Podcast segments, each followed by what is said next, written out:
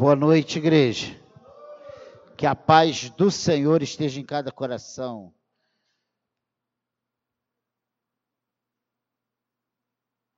Que a paz, que a alegria, né? E essa amizade, né? Hoje o mundo comemora aí o dia do amigo. E nós temos um amigo verdadeiro, fiel, que não nos decepciona, que não nos trai, que não mente, que não engana. Esse amigo verdadeiro é Jesus Cristo. E a Ele, né? Toda honra, toda glória, toda adoração. Não hoje apenas, né? Mas todos os dias. Abra sua Bíblia em Romanos, capítulo 12, versículo 1 e 2. E o título é justamente esse, aí do subtítulo dado por João Ferreira de Almeida, A Nova Vida.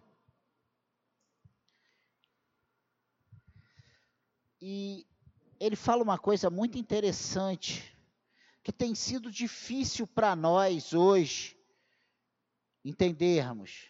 Abra sua Bíblia, Romanos 12, versículo 1, 2. Vamos ver o que a palavra do Senhor nos diz. Rogo-vos, pois, irmãos, pelas misericórdias de Deus, que apresenteis o vosso corpo por sacrifício vivo, santo e agradável a Deus, que é o vosso culto racional. E não vos conformeis com este século, mas transformai-vos pela renovação da vossa mente, para que experimenteis qual seja a boa, agradável e perfeita vontade de Deus. Amém? Que o Senhor abençoe a sua palavra, que o Espírito Santo de Deus fale aos nossos corações. E a verdade é que o Evangelho de Cristo, ele nos chama a uma nova vida, né? E o capítulo 3 até o capítulo 11 de Romanos, ele vem debatendo e nos ensinando essa doutrina da graça com muita clareza, né? E tem algumas coisas que nós, como cristãos, não podemos esquecer dentro deste assunto tão importante. Nós não podemos esquecer que o Evangelho de Jesus Cristo é graça. Não podemos esquecer que fé viva é acompanhada de boas obras. E não podemos esquecer que precisamos tanto da ortodoxia quanto da ortopraxia. Que isso, pastor? Esses palavrões. O que é a ortodoxia? É a doutrina. Né? É, é, é, a teologia, é o, é o ensino acerca de Cristo. E o que é a ortopraxia? É a prática desse evangelho, desse cristianismo, dessas doutrinas do Senhor. Ou seja, precisamos ser, né, como a gente fala assim, da palavra e de palavra. Nós precisamos viver o que pregamos e pregar o que vivemos. É isso. Também não adianta essa boa teologia sem vida correta diante de Deus. Jesus Cristo nos chama a viver uma nova vida. E hoje nós temos vivido dias em que todos se denominam cristãos. E nós precisamos prestar atenção nas palavras do Senhor. Naquele dia, Muitos dirão: Senhor, mas em teu nome eu curei enfermos. Senhor, em teu nome eu profetizei. E em teu nome eu expeli demônios. O que é isso na prática? E nós precisamos entender isso para nós não vivermos, não, a nossa fé não esfriar, porque a gente olha para ortopraxia das pessoas e a gente acaba murmurando, perdendo a graça, deixando de agradar e de cultuar a Deus, porque nós ficamos olhando o erro dos outros. E nem todos que dizem Senhor, Senhor entrarão no reino dos céus. Então, irmãos, vamos acordar. Para de conversar em nome de Jesus. Presta atenção. Nós temos olhado para a vida das pessoas e não temos olhado para a nossa vida. Essa é a verdade. E nós temos nos tornado tão pecadores quanto aqueles erros que nós vemos nos irmãos e acusamos que o irmão é o pecador. Que é isso, pastor?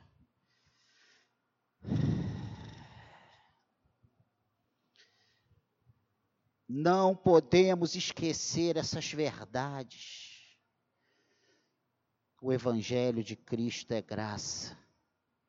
Fé viva é acompanhada de boas obras. O nosso testemunho tem que ser condizente com a nossa fé. E que Jesus Cristo a proposta de Jesus é que os seus filhos vivam em novidade de vida, vida nova, nova criatura, nova vida, diferente da que vivíamos. Pastor, mas a secade está cheia disso e aquilo. Não importa. Importa é quando Jesus voltar, você ouvir do Senhor: entre bendito de meu Pai, entre para o gozo do seu Senhor. Não importa, se você ficar olhando para o erro dos outros, você vai ficar junto com ele. Essa é a realidade. Porque você vai acabar se desanimando, esfriando e não praticando aquilo que o Senhor espera que você pratique. Vai se tornar um crente improdutivo no reino de Deus. Eu sempre falei para minhas filhas uma coisa: quem faz a escola é o aluno. Quem faz a igreja são os membros. Você é a igreja. Se essa igreja não é boa, porque você não está sendo um bom cristão, essa é a realidade. Você quer uma igreja boa? Ofereça um bom culto ao Senhor. Viva de maneira correta. Abra o teu coração, faça aquilo que Deus está te mandando fazer, e você vai ser muito abençoada nesse lugar. Que isso, pastor? O que a Bíblia está falando aqui. Rogo-vos, pois, irmãos, pelas misericórdias de Deus, que apresenteis o vosso corpo por sacrifício vivo, santo e agradável a Deus, que é o vosso culto racional. E não vos conformeis com estes séculos, mas transformai-vos pela renovação da vossa mente e só então você vai experimentar qual seja a boa, agradável e perfeita vontade de Deus. Só depois da sua mente renovada. Só depois dessa renovação. E se você não acordar para isso, você vai ficar 50 anos dentro da igreja, sendo aquele mesmo crente que não saiu do lugar, não produziu, não fez nada. Não experimentou essa renovação não experimentou essa maravilha da novidade de vida. Então eu quero abordar dois pontos nessa noite, nessa breve meditação, e eu estou calmo, pode acreditar nisso. Precisamos oferecer ao Senhor o que Ele espera de nós não é dar aquilo que A, B ou C identifica como certo, não é dar aquilo que ouvimos falar, mas é dar aquilo que o Senhor espera de mim e o que o Senhor espera de você. Foi para isso que nos reunimos aqui nessa noite e eu estou maravilhado com essa igreja superlotada. Né? Como há muito tempo eu não vejo mais de 20, na, na quinta, isso é milagre do Senhor. Então ele diz aqui: rogo, pois, irmãos, pelas misericórdias de Deus. Misericórdias de Deus. Devemos, como cristãos, alcançados pela graça de Deus, levar uma vida motivada pela gratidão e não pela arrogância. E ele diz aqui: rogo pelas misericórdias de Deus que apresenteis o vosso corpo por sacrifício vivo. Somos povo de Deus. Nós sabemos que o último sacrifício de sangue foi feito por Cristo na cruz. E Romanos capítulo 3, volta aí algumas páginas. E nós vamos ficar hoje em Romanos, versículo 3, capítulo 3, versículo 21, até o versículo 26. Olha o que diz. Mas agora, sem lei, se manifestou a justiça de Deus, testemunhada pela lei e pelos profetas. Justiça de Deus mediante a fé em Jesus Cristo, para todos e sobre todos os que creem, porque não há distinção, pois todos pecaram e carecem da glória de Deus, sendo justificados gratuitamente pela sua graça, mediante a redenção que há em Cristo Jesus, a quem Deus propôs no seu sangue como propiciação mediante a fé, para manifestar a sua justiça, por ter Deus, na sua tolerância, deixado impunes os pecados anteriormente cometidos, tendo em, tendo em vista a manifestação da sua justiça no tempo presente, para ele mesmo ser justo e o justificador daquele que tem fé em Jesus Cristo. Amém, igreja? Que apresenteis o vosso corpo por sacrifício vivo. Paulo faz um apelo aos irmãos de Roma, dizendo que não há mais nenhum sacrifício que se possa fazer a não ser o da resposta em agradecimento a Deus.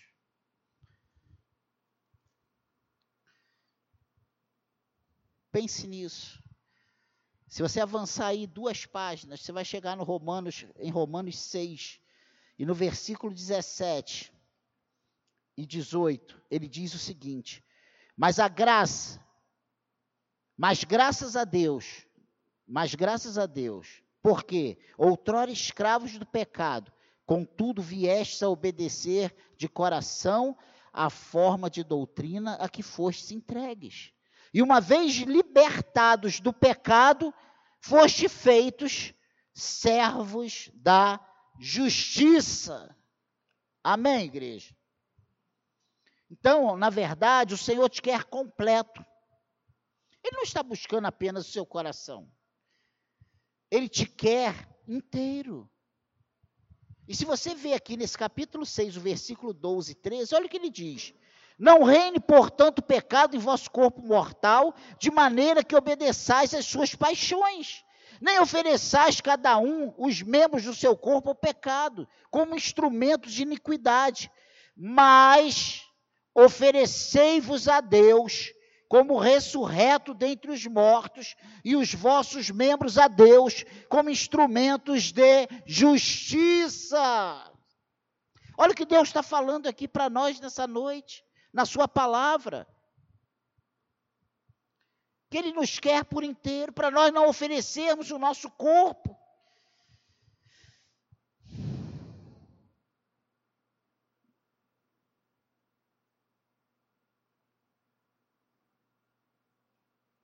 Não reine, portanto, o pecado em vosso corpo mortal. Nem ofereçais cada um os membros do seu corpo ao pecado, Pastor, mas o que a gente tem visto é um monte de gente se dizendo crente vivendo aí. Tem crente que é mais. Não, não vou nem falar isso, deixa isso para lá. Cada um vai prestar conta a Deus.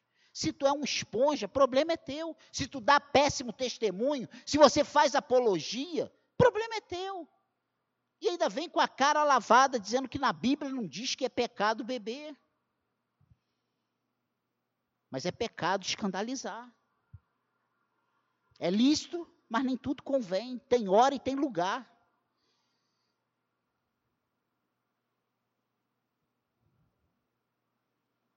Precisamos oferecer a Cristo um culto racional. O que é isso? É um culto oferecido por criaturas redimidas. Culto que é próprio de pessoas que foram lavadas e remidas pelo sangue de Cristo. Paulo aborda um assunto que precisamos reavivar na nossa mente e no nosso coração. Nós temos nos preocupado com muitas coisas, mas não temos nos preocupado em viver uma vida santa, agradável ao Senhor. É muito mais fácil encontrarmos uma palavra de derrota, uma, sabe, um, um, um, sentimento de tristeza e frustração dentro da casa do Senhor, em relação ao culto oferecido ao Senhor, do que uma palavra de alegria, de júbilo, de engrandecimento, por fazermos parte desse povo mais feliz da terra. Que povo mais feliz da terra é esse? Se nós vivemos amargurados, frustrados, decepcionados, se não oferecemos ao nosso Cristo, ao nosso Senhor, ao nosso Salvador, o que temos de melhor, o que ele, aquilo que Ele espera de nós. Estamos na igreja há tanto tempo e temos visto e deixado o mundanismo entrar na igreja de Cristo de tal forma que estamos achando normal e correto o que é condenado por Deus. Existe discussão dentro da casa do Senhor. Pessoas se dizendo cristãs, batizadas, que participam da ceia do Senhor, tomando partido de lesbianismo, de homossexualismo, levantando bandeira e defendendo aquilo que a palavra de Deus diz que vai para o inferno quem tal coisas praticam. Vamos acordar. Deus espera de nós um culto racional.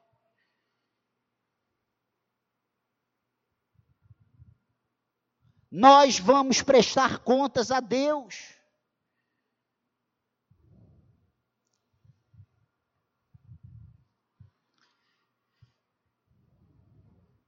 Queremos nos revestir das armas da luz sem romper com as obras das trevas.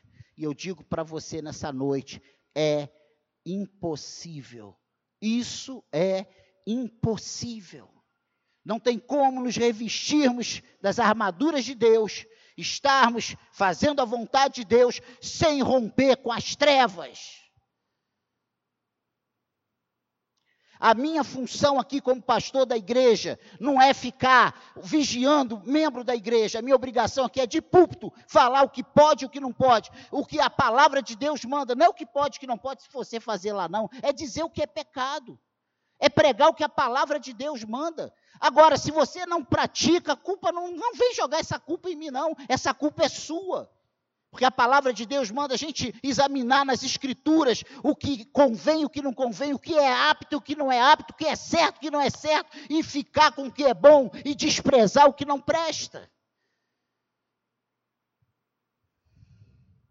Vamos crescer, irmãos. Vamos amadurecer. Precisamos apresentar a Deus um culto racional. É isso que Deus espera de mim e é isso que Deus espera de você. Amém, igreja? Amém, igreja? Você tem orado pela sua igreja? Você tem orado pela sua casa? Você tem orado pelos seus filhos? Você tem orado pelo seu pastor? Então, irmãos, se não tem, eu só lamento. É muito fácil dizer que a nossa vida é uma tristeza, é uma miséria, que não vemos a prosperidade do Senhor, se somos avarentos, se não abrimos a mão para fazer aquilo que Deus quer que nós façamos. E depois choramos que não temos dinheiro nem para comer. Mas nesses dias difíceis, Deus está fazendo prosperar os que são justos e fiéis ao Senhor. Isso é verdade, gente. Verdade bíblica.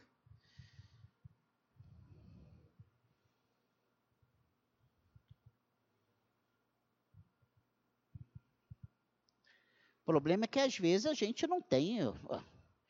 Se tu conversar com o pastor Daniel em particular, tu vai sair triste.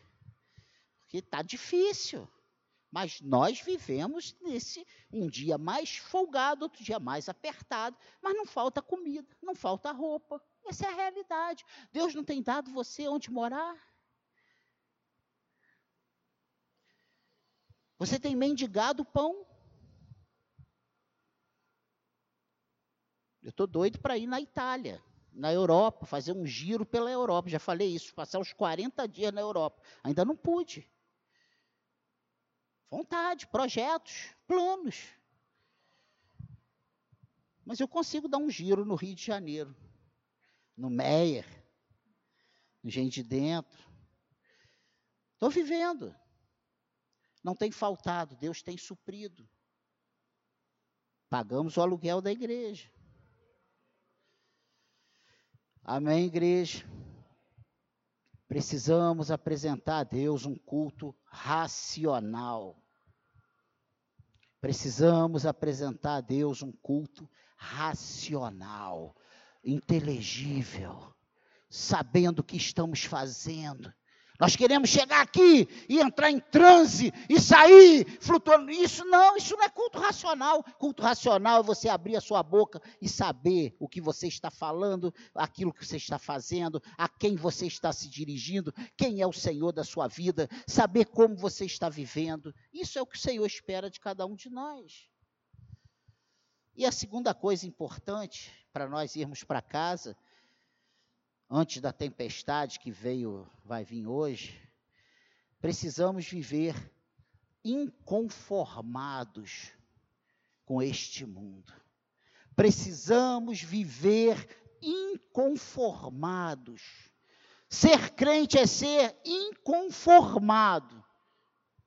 Mas hoje nós estamos vivendo e parece que nós trabalhamos, ajeitamos a nossa vida para vivermos em acordo com o mundo cristão vive inconformado com esse mundo. Obrigado.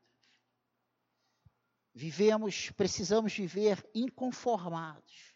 Olha o que diz é o versículo 2 desse capítulo 12.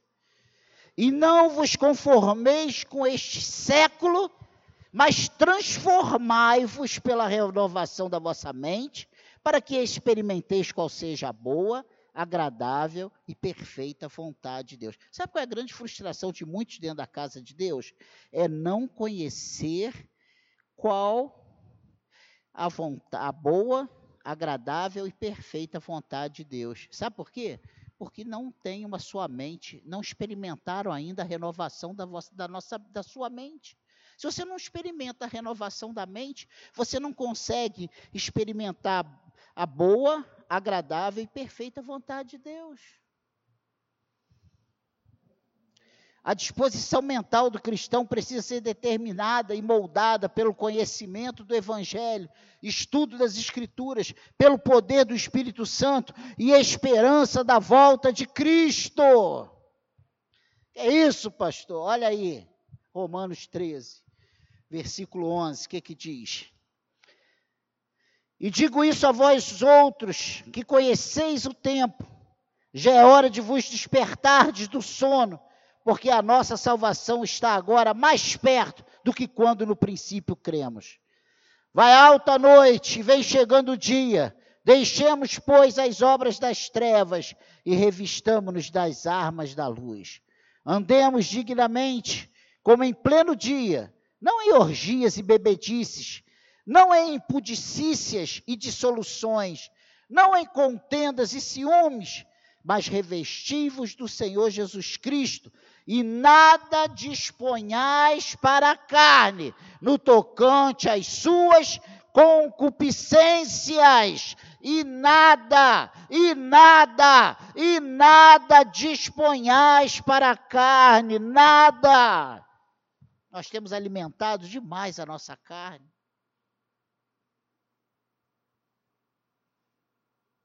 Olha o que diz o 8, versículo 5 a 9. Olha o que, que diz aí. Porque os que se inclinam da, para a carne cogitam das coisas da carne, mas os que se inclinam para o espírito das coisas do espírito. Porque o pendor da carne dá para a morte, mas o pendor do espírito para a vida e paz. Por isso, o pendor da carne é inimizade contra Deus, pois não está sujeito à lei de Deus, nem mesmo pode estar. Portanto, os que estão na carne não podem agradar a Deus. Vós, porém, não estáis na carne, mas no Espírito, se de fato o Espírito de Deus habita em vós. E se alguém não tem o Espírito de Cristo, esse tal não é dele. Esse tal não é dele. Está escrito isso aí.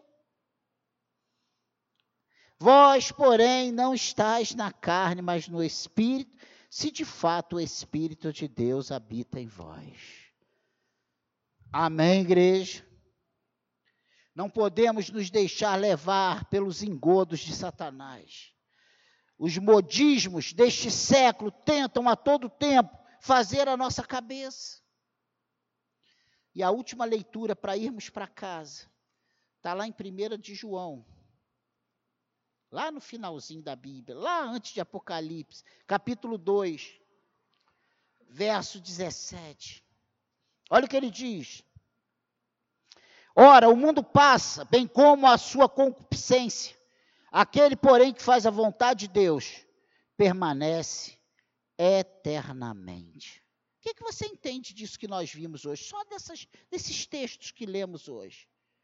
Você acha que se você vive na mesma prática do mundo, se você queima um baseado na esquina junto com a tua turma lá da rua, se você fuma um cigarrinho junto com aqueles lá da rua, se você bebe uma cervejinha junto com aqueles lá da rua, você tem estrutura para chamar a atenção deles? Você tem estrutura para chegar e dizer que eles precisam de uma mudança de vida?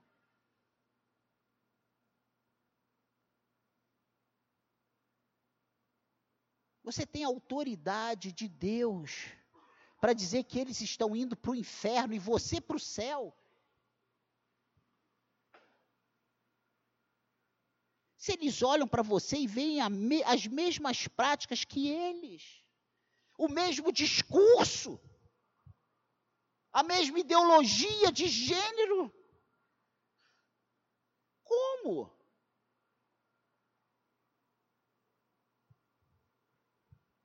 Se eles não veem, se não há diferença no linguajar, em nada.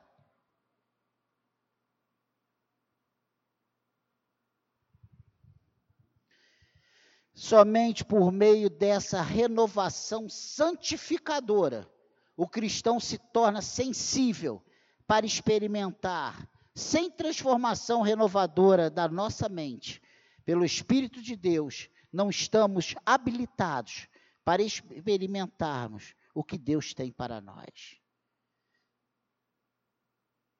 Porque não consigo experimentar isso. Falta transformação renovadora. A proposta do Senhor para nós é uma vida nova é uma novidade de vida.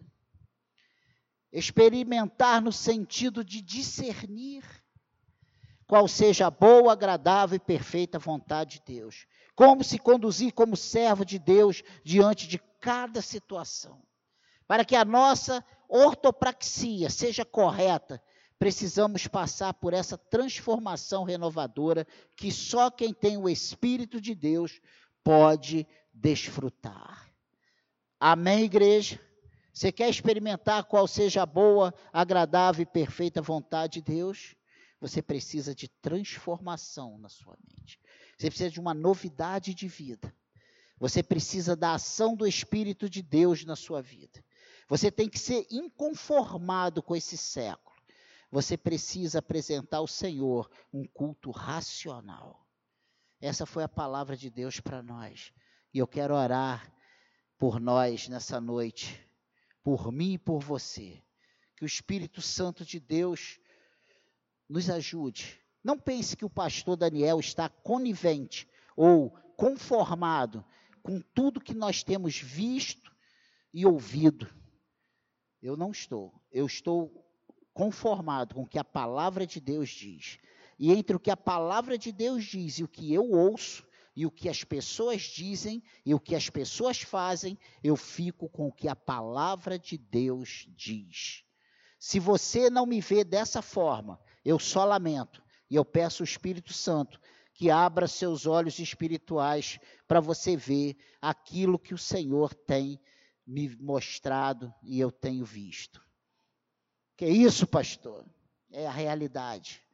Que o Espírito Santo fale aos nossos corações. Essa nós precisamos trabalhar na nossa vida, essa transformação, essa mudança. Pedir ao Senhor que realmente possamos experimentar essa nova vida. Não apenas de ouvir falar, mas de experiências individuais, pessoais, próprias de cada um de nós. Se não, irmãos, nós vamos estar dentro da igreja, vamos fazer qualquer coisa menos povo de Deus. Que o Senhor nos ajude para que eu e você sejamos melhores cristãos a cada culto, a cada dia, no nome de Jesus. Amém, igreja?